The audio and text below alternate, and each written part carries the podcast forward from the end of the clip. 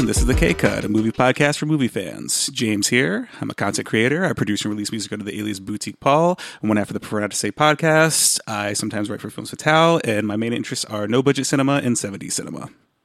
My name is Andreas. I am the creator and one of the writers over at Films Fatale.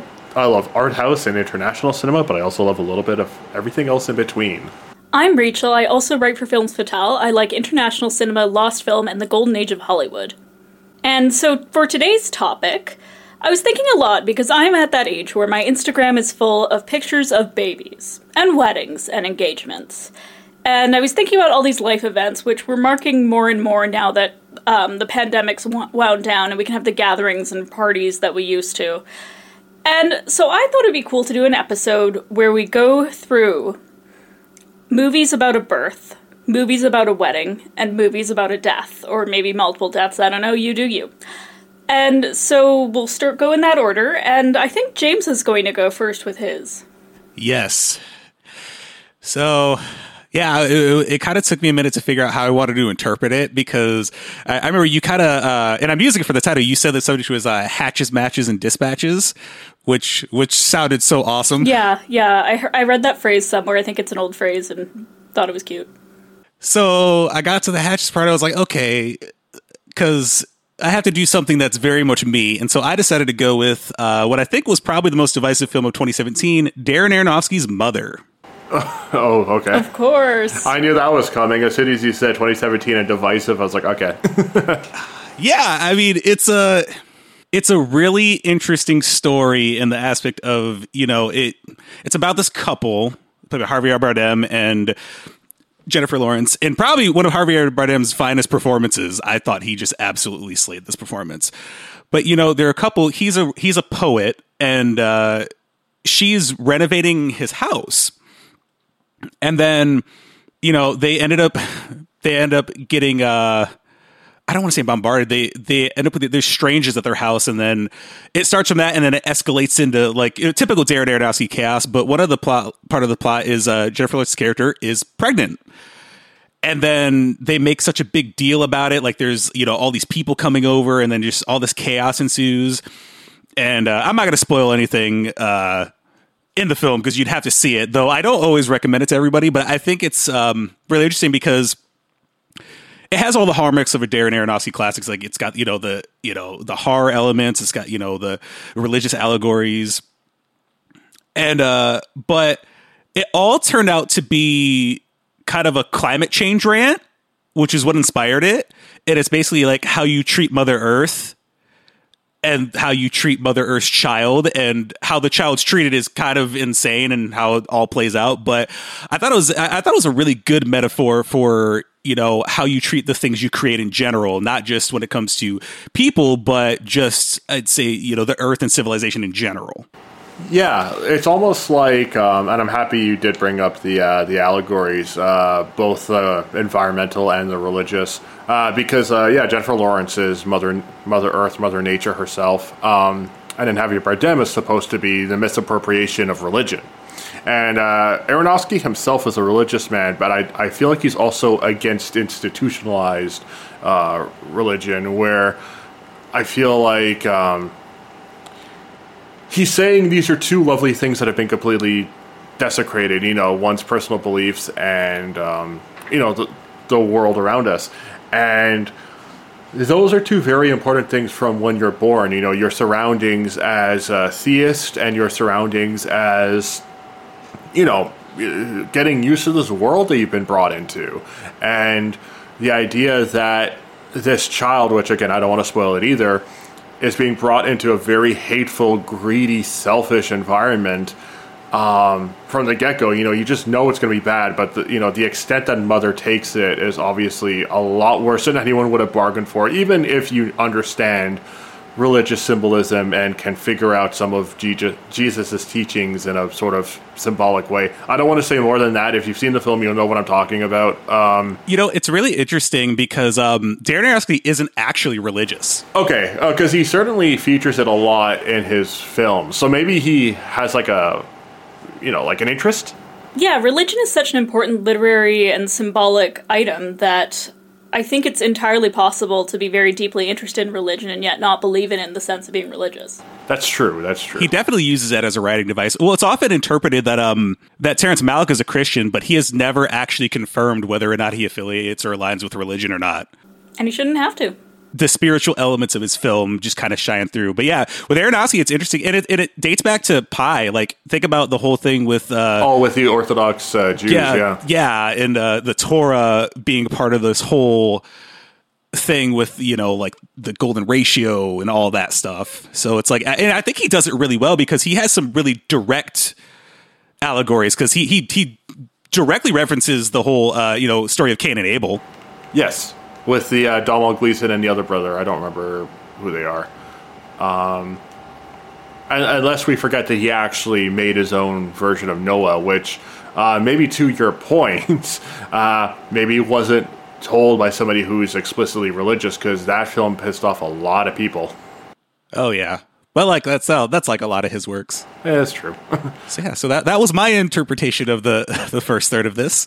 So we kind of have something similar, except not similar at all. I didn't go for a very literal example either, except at least yours has like, you know, the concept of birth and conception and you know bearing a child.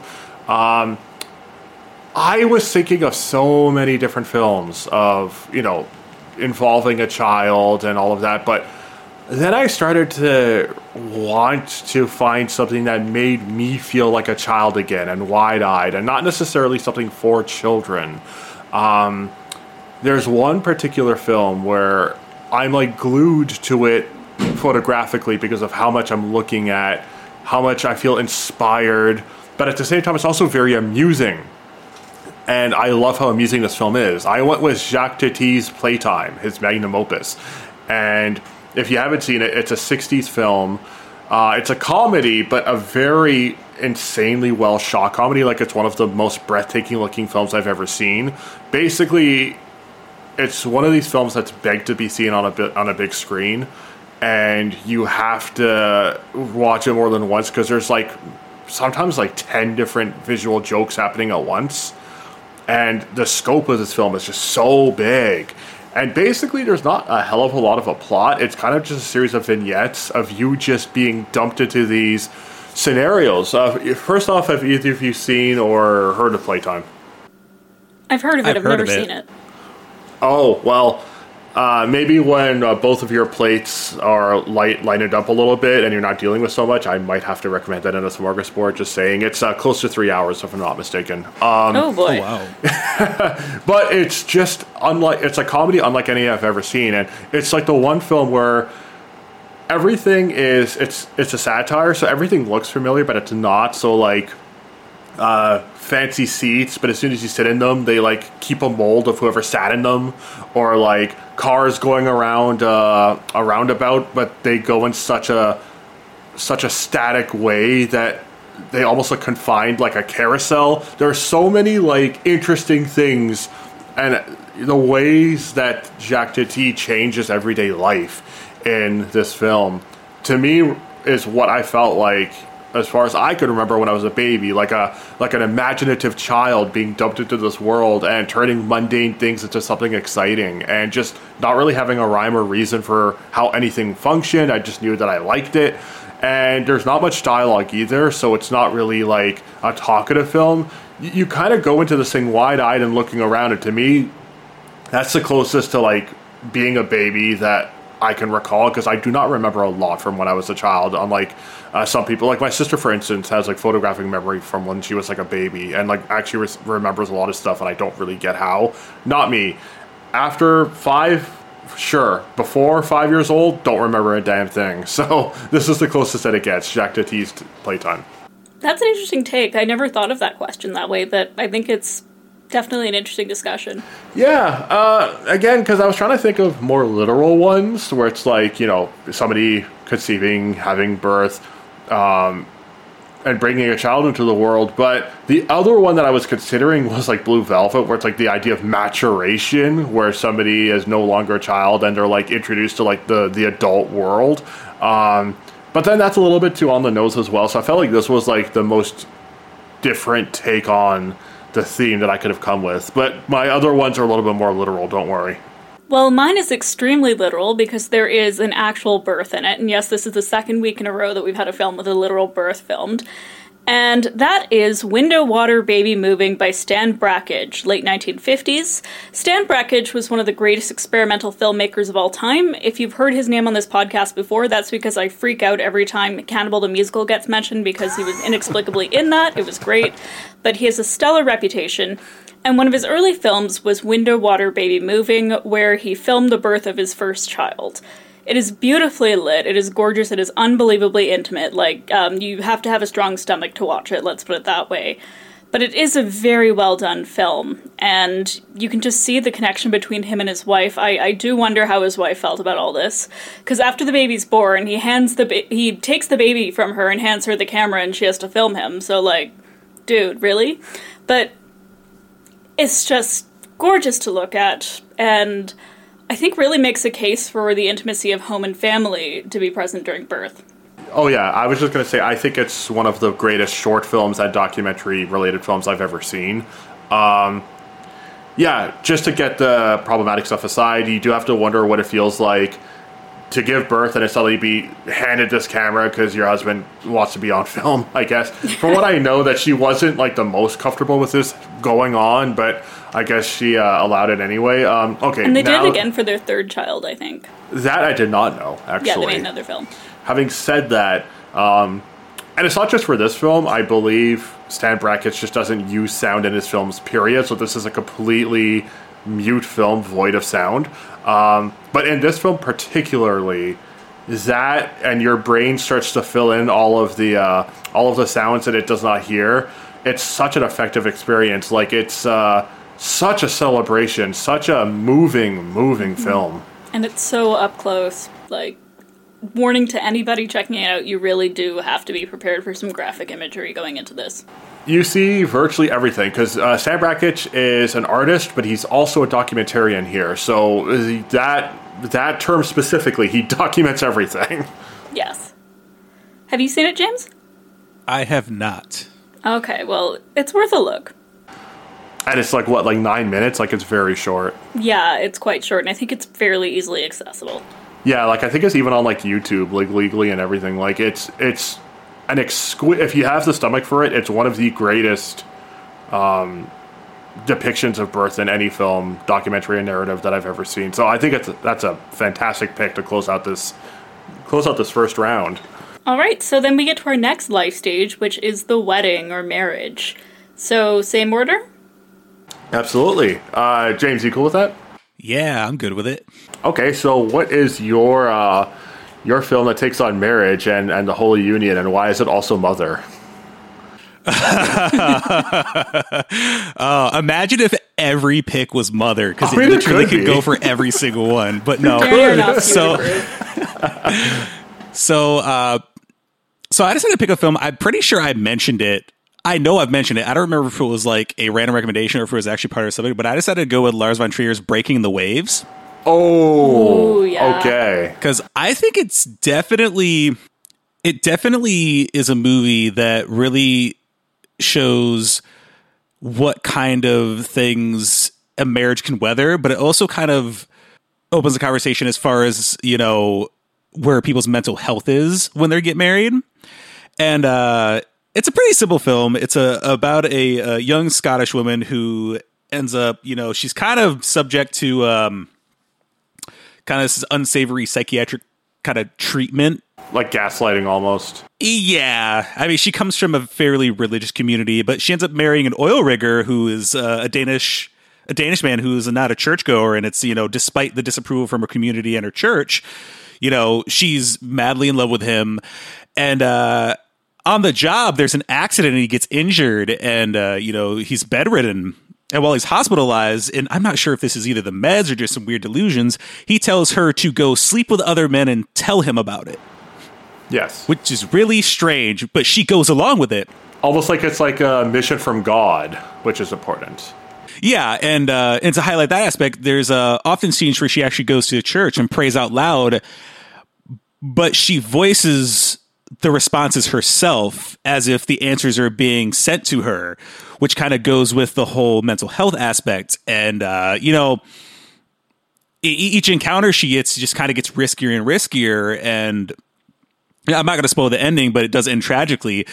But, you know, it's just, it's just really interesting to see because you know, it, it's the first entry in what he Lars von Trier refers to as his Golden Hearts trilogy, and it's you know no matter what the main the main character or the heroine in the situation maintains her golden heart, and that's what it is. It's like you can tell she is an absolute sweetheart as a person. You know, her faith and belief is very childlike. It's somebody who, despite what she's doing, it's like it's almost like she can't do any wrong mm-hmm.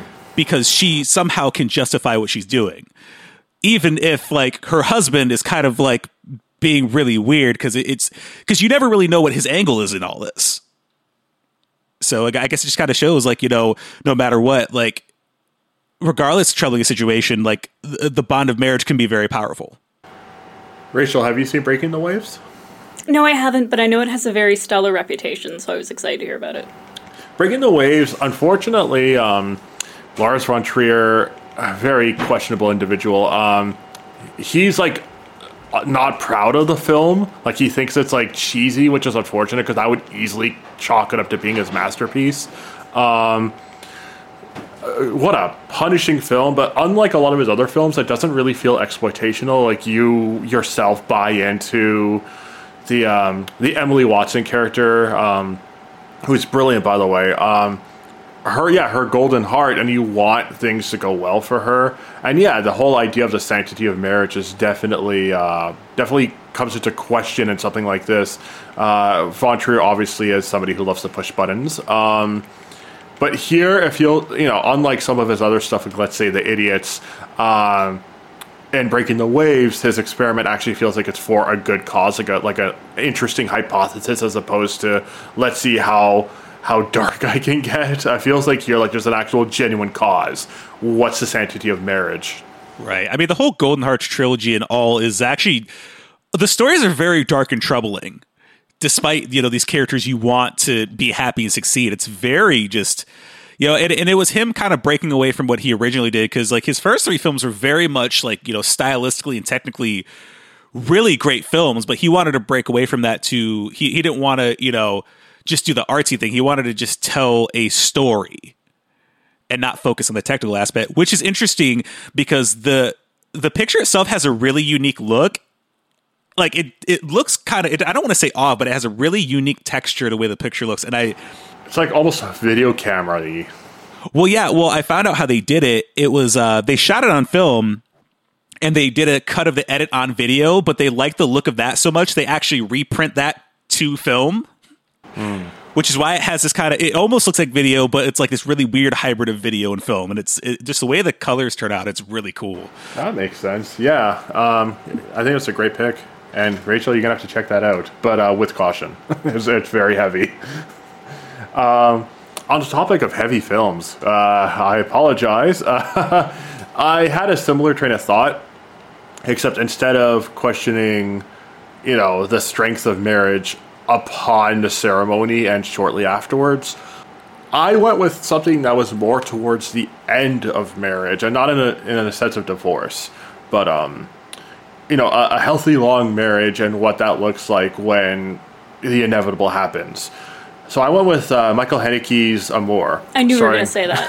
Emmanuelle Riva and Jean-Louis Trintignant. And part of the reason why is I recently just wrote about it for Films Fatale. You're not going to see it for another number of weeks. I'm just like really ahead with my Palme d'Or writing. But I, you know, I saw it obviously upon release, and I can't believe it's 10 years old now at this point. Jeez. Um, I have not been able to shake off that film the entire time, like these entire last 10 years. Um, I think it's just extraordinary with the extremities of where a loving couple can be pushed when it comes to un- unforeseen circumstances. So, in the case of the film, um, they're both octogenarian, uh, former professional musicians.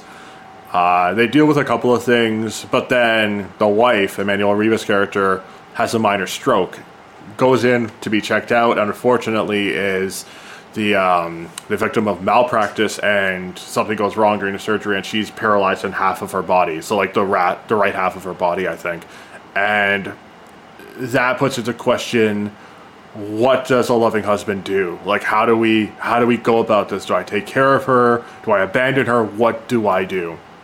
And to me that that's kind of the reality of, of marriage. It's like it's not just the happy stuff, it's knowing this commitment, this lifelong commitment, but also having to face the uncertainty, like what makes me a good partner in times of absolute crises. And I don't know if Amour answers that, but that's the thing. I don't think there is an answer, and that's that's kind of marriage at its hardest, um, outside of divorce relations or d- divorce situations, of of course. Um, what does it look like when you have to make choices on behalf of your partner? What does that look like? And it's a very tough watch. It's a fine film. It is. Um, and Lansing Young just passed away, didn't he? He did. Uh, unfortunately, they're both passed away now. Uh, Riva Yeah. was a few years ago, but Trintignant was literally like a few weeks ago. Yeah. Yeah, um, fun fact when Riva was nominated for this, um, she was up against Quvenzhané Wallace, and they were both the oldest and youngest nominees for Best Actress ever in the same year. Yeah, because uh, Wallace was like nine, Yeah, and then Emmanuelle Riva was in her 80s, I think. like late 80s too, I think, or mid to late. Yeah. So, um, which I like Jennifer Lawrence, but it, it should have been Emmanuelle Riva's.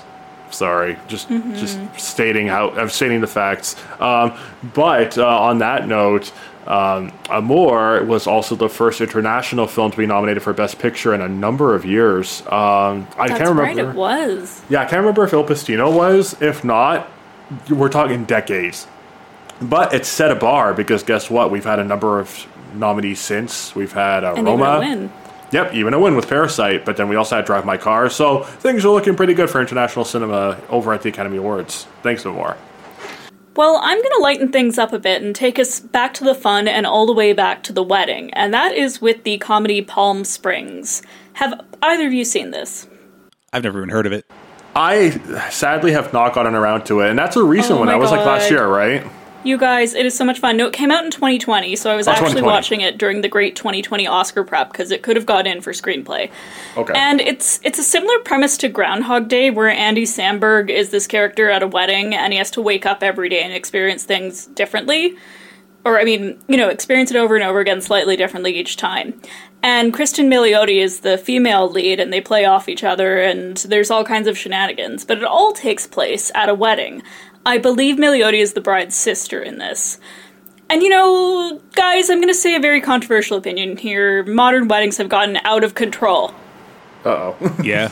They are they are off the wall, and this is kind of that whole yuppie look perfect for Instagram wedding, and they make perfect fun of it. And many of the adventures these characters have during the Groundhog Day period involve this wedding and all kinds of misadventures. It is very clever, very funny. The two leads are excellent, and I can't give away too much without spoiling that it's a really great little adventure.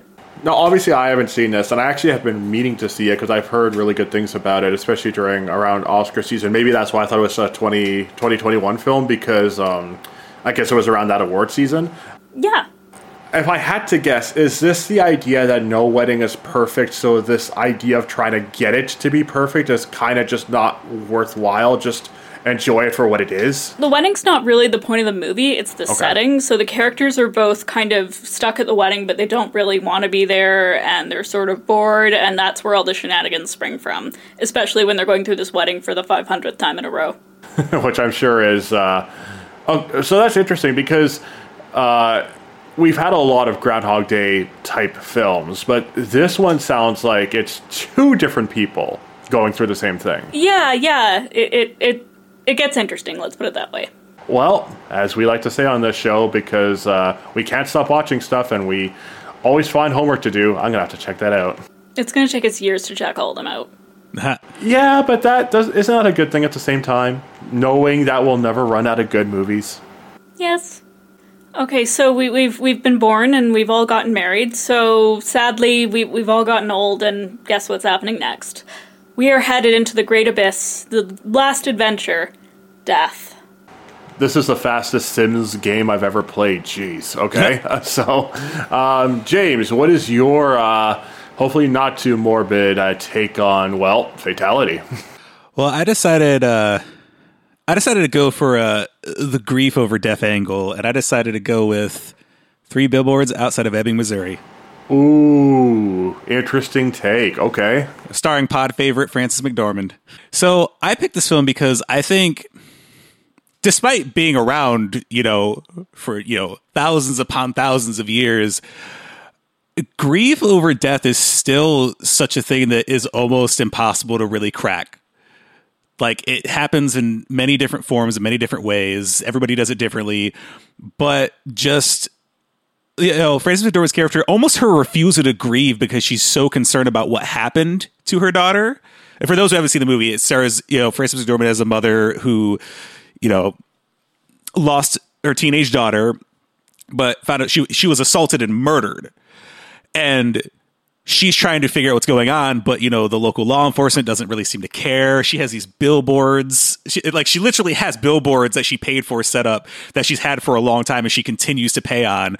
And it's just kind of her journey to just figure out what's going on, and kind of she bullies like law enforcement, um, particularly the officer is played by uh, Sam Rockwell in really good performance, and just the lengths she goes to to figure out what's going on. Like there's if I remember correctly, there's like one part where she takes a Molotov cocktail and like throws it into an office. I don't remember if it was like the police station or not, but Don't say too much.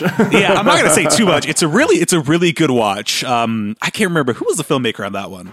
That's uh, Martin McDonagh. Yes. Yeah, he makes really interesting films. Yeah, Three Billboards is a, is a really good one. That's that's that's his best film, I would say. A lot of people would say In Bruges, but I, I, I would I would certainly go with this one myself. I like In Bruges, but I also liked um what was the one he did before that? Seven Psychopaths. Yeah, Seven Psychopaths. That was a that was a trip.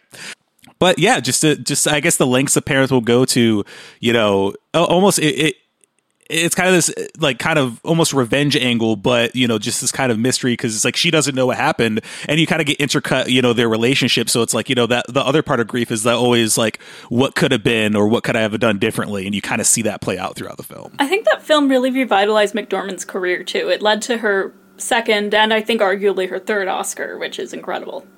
Yeah, you got a good point because uh, that also led to like tragedy of Macbeth and like it, it- you know not that she ever like really went anywhere, but in terms of her dramatic acting, it was almost like a renaissance. Yeah, I, I think that these have been her best years yet, and there'll be more to come. I think I know why. It's because she doesn't she never dated herself, but she also doesn't try to relive her youth. There was actually a really interesting clip of an interview where they were talking about how like, you know, ask your you know, why she hasn't followed the trend of plastic surgery and she basically referred to her face that she said like she's like this is the roadmap.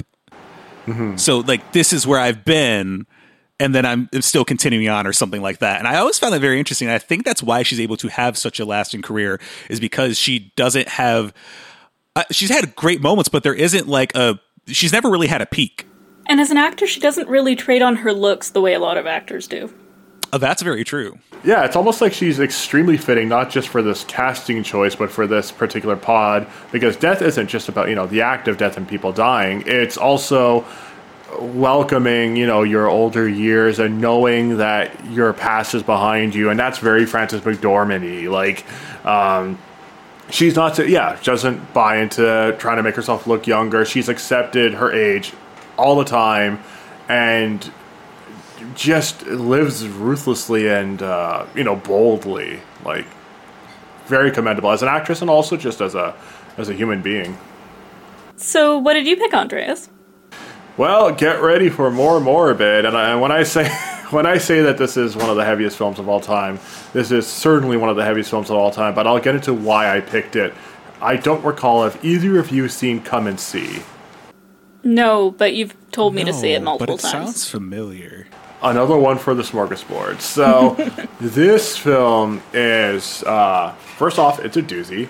It's uh, uh, when some people say it's like one of the heaviest films they've ever seen. This is for sure, unquestionably, one of the heaviest films.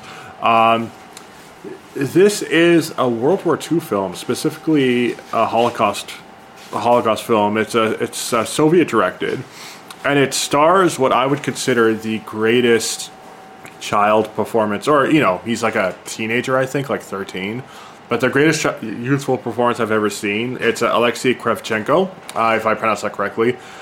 Uh, the film was so difficult. Uh, he pretty much never acted again after it, even though he's like phenomenal in it. So, what it is is um, a young boy experiencing World War II, the Holocaust, um, you know, stormtroopers bursting in, all of that stuff. But it's like a very first person type of perspective. So, like, when bombs go off, you can, like, hear the ringing in his ears and it doesn't disappear. Like, you hear it as long as he hears it, and you see a lot of stuff from his perspective. Um, very traumatizing film. But what specifically led me to picking this film for this topic, not just the amount of death that happens. You know, seeing this boy who's had to deal with a lot of loved ones dying, um, but also just the death of innocence. You know, here's this uh, this this boy who will forever not be able to be a boy ever again um, because his entire childhood was stripped away from him. Like, there's no way you can come back and feel happy in a world when you go through all the stuff that this young boy goes through in this film, and. Um, I don't want to give away the ending, but it's one of the most startling endings I've ever seen. Like it's just artistically, symbolically, just like just I can't I can't put it into words, and I don't want to. But it's the final cherry on top in terms of this podcast, and you know the reason why I selected it for this podcast. The idea of the point of no return and questioning, in the same way that death is responsible for us going birth being responsible for us coming. And it brings things very full circle. I don't want to say more than that, but basically, in the loosest sense possible, it's a philosophical take on how did Hitler get to the point that he got to, and would stopping Hitler from being born, would that have been what saved millions of lives? Or it's it's a huge ethical dilemma that this young boy faces. But I don't want to say more than that because it's a monumental ending and one of the most uh, effective endings I've ever seen. So, yes, Come and See is a very morbid film. Just uh, listener beware. Well, I'm afraid mine may be even more of a listener beware. Not because of the scale of tragedy, but because it is extremely personal and because I think most of our viewers may have had a situation in their life where this resonates. Have either of you seen the film How to Die in Oregon? No, no, no, I haven't. Okay, it's from 2011, and it is a documentary about.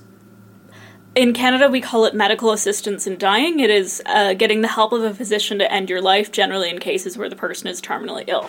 Mm. So, so euthanasia. Yes. Okay. So it follows several stories of people who either have chosen to do this or are confronting the possibility, or at least mulling over the idea. And this is a very difficult topic. It is extremely personal. It has huge ethical concerns. I'm not looking to debate politically, I just want to talk about this film.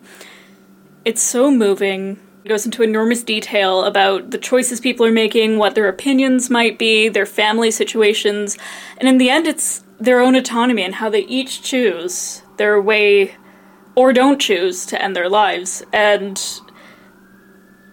it's very deep, very personal, and it does follow some people to the end. So use great caution in seeing this film, but it is so compelling and presents such a great picture of this issue that it cannot be missed.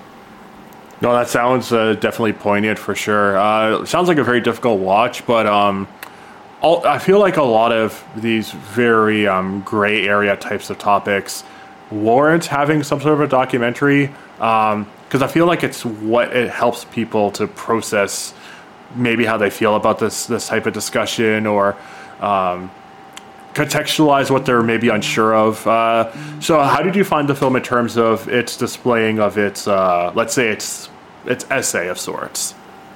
Well, it is very much on the pro side. Like it doesn't, but it does examine the perspectives of people on the other side as well.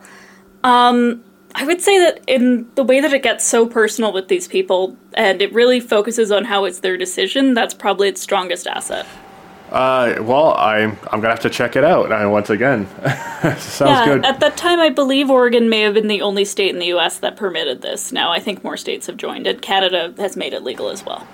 Okay, so that makes a lot of sense as to um, you know, its title and I guess its setting for sure. Mm-hmm. James, what about you? How do you feel about about this film? One you want to check out, especially because it's an indie documentary. I might.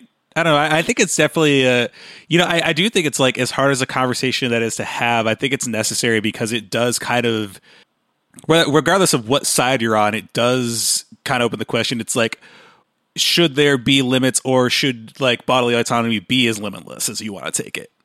Because you know, obviously there are people who are against this, but at the same time, I'm like, are you really someone to tell someone what to do with their own life? Yeah, yeah, exactly. And you know, I don't want to con- uh, court unnecessary um, controversy for this podcast, but in the end, I think it does come down to what you choose and having the framework to do that in a safe way. Now, there are plenty of ways this can be abused that we want to avoid. And again, there are so many ethical questions, but it's an interesting issue for sure. Yeah, not to sway the boat either, but uh, to echo these sentiments, it's almost like if somebody is going through a tough time and it's literally their final request. Like, um, I don't know. I it's a tough topic for a lot of people, and it's tough to bring up. But at the same time, it's literally their final request. I mean, I could see why a lot of people would want to honor that and make sure that they're out of their misery. You know, like it. It's tough. It's. Let's not get too philosophical, though. Uh, let's. Uh, any more thoughts on how to die in Oregon before we uh, we wrap up the episode? No, just go see it. And I shall, and I shall. I feel like uh, all three of us are going to be getting some smorgasbord picks stemming from this episode, and that's a good thing. That's a good thing. But before we get into our weekly recommendations, on the topic of those smorgasbord picks, Rachael, please. Well, uh, first of all, you can find us on Facebook, Twitter, and Instagram under the K Cut, and you can pick up our smorgasbord uh, episodes. We've got uh, Bicycle Thieves, L'Age d'Or by Buñuel, and Schizopolis as our individual picks, and The Cat Returns will be our collective. I just watched it, it's a lot of fun. Ooh, sounds good. Yeah, I've yet to see that one, even though it was uh, my collective, so I better get on that. Uh, so, weekly recommendations. James, do you have a random rec? Yeah, so I, I, I wanted to think of a film that kind of encapsulate encapsulated every single topic. So I'm going to go with Kill Bill by Quentin Tarantino. Ooh, because it literally has like well, there was a wedding, um, there was an assumed death, and then there was a birth. So overall, oh, it's also I think it's his that's his actual masterpiece out of his whole filmography, at least wow. in my opinion. I think it's because it's it's the one film where he like it, it, hits the mark on everything Tarantino, but it's also he said it's the only movie he got to shoot the entire screenplay for. Oh, okay, I didn't know that.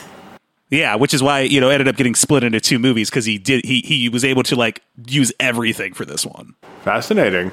Well, on my end, hmm, what's something that is thematically relevant? Um, not quite on the same. Actually, it's uh, Kill Bill is also very figurative. I want to go with uh, Paul Schrader's magnum opus, uh, Mishima: Life in Four Chapters. So this film, and you're gonna have to bear with me because I actually forget the uh, the author's first name. So this film is a very inventive biopic about Yukio Mishima, a Japanese political activist and writer. And yeah, a lot of different things in his life stemming from how he got as big as he did, as an influence, as a literary influence. Um, you know, like who was in his life, and ultimately as well as his uh, infamous uh, seppuku, like how he passed away, and and what what led him to doing so. So um, it's got a magnificent singular score by Philip Glass, one of the greatest scores I've ever heard. And Paul Schrader usually, as a director, doesn't really know subtlety, but in this film, he goes overboard, and it's the greatest instance of that. It's easily the best film that he ever directed. Mishima, A Life in Four Chapters. Interesting. Well, I'm going to pick Steel Magnolias because it also has all three events birth, death, and weddings, and it's got some wonderful performances by all its leads. It's a great ensemble cast. And it's the reason why, whenever I go to a wedding, I always claim that the colors are going to be blush and bashful. Well, that's another one I'm going to have to check out because I don't get the reference and I feel like I should. oh, I'll send you the YouTube. Perfect. Sounds good. Well, that was the K Cut. Thank you for enjoying the episode and taking part in all of our births and marriages and sticking with us until the end of the episode. So, uh, yeah, stick around. Next episode's coming out next Tuesday. Uh, that was the K cut. Now we're going into the L cut.